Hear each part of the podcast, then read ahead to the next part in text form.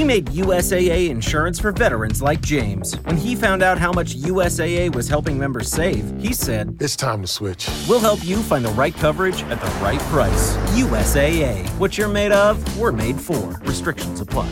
How do you acquire the interest of the female species? You mean personally? Sharp suits, man.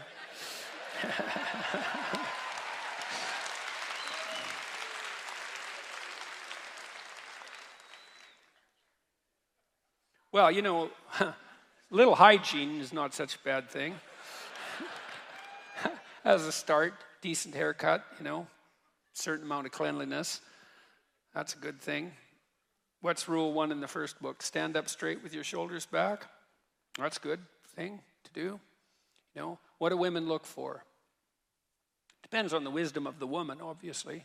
But, well, it does because, you know, you can, narcissists can fool naive women. That's why narcissists propagate, by the way. And we know this because narcissistic psychopaths, young women are more likely to fall for narcissistic psychopaths. And the reason for that is they can't tell them from competent men. Because narcissistic psychopaths imitate competence, and that's their niche.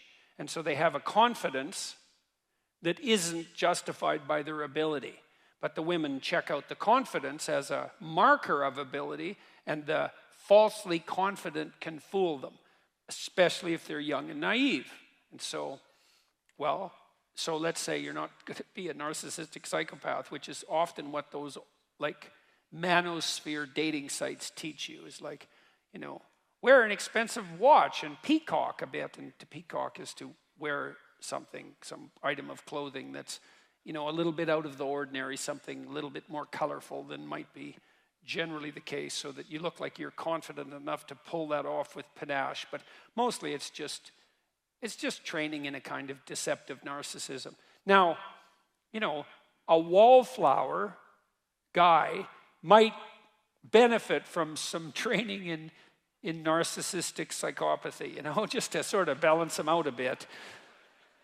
So you can make some progress forward. That's why people like Andrew Tate are so popular.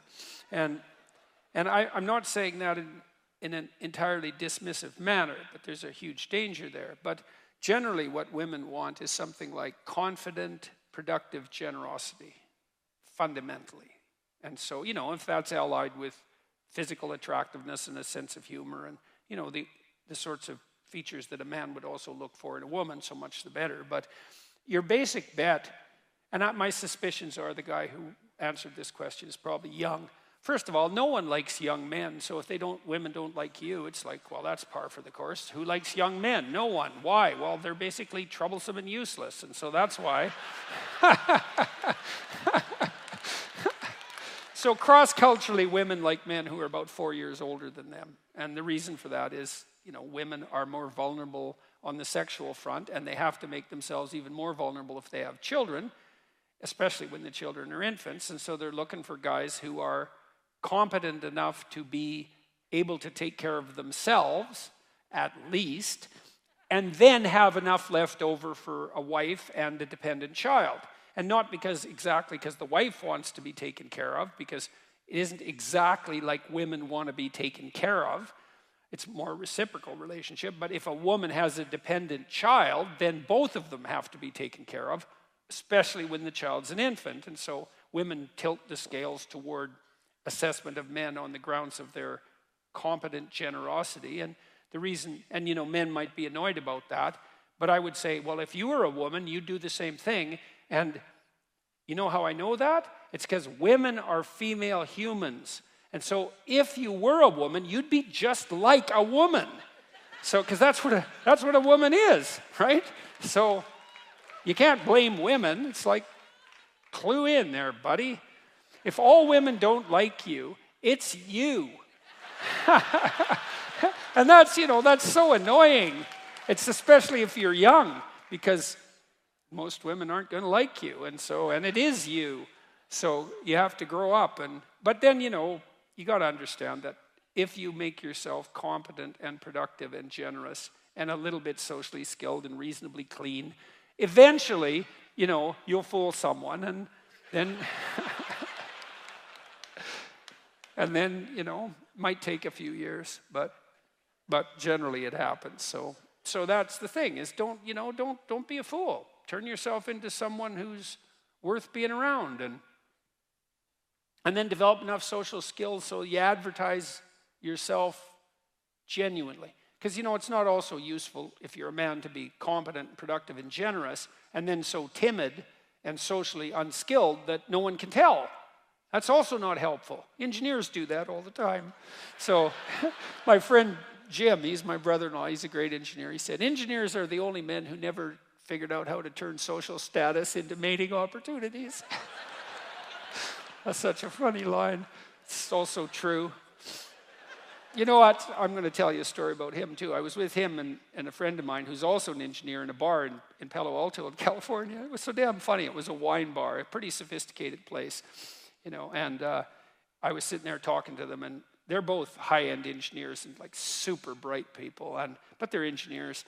And so, and there was this quite attractive woman there, about our age. This was like 15 years ago, and she was a teacher. I she she she tried to get herself integrated into the conversation. And, um, and she was a teacher and, and she lived in, in Palo Alto and she was clearly there alone and w- wanted some company. And um, so funny because this poor girl, she was trying to get into the conversation and she'd, she was listening, and she'd offer an opinion. She was trying to play along. And those bloody engineers, they just told her like five ways she was wrong and then kept on talking to each other. And it's like,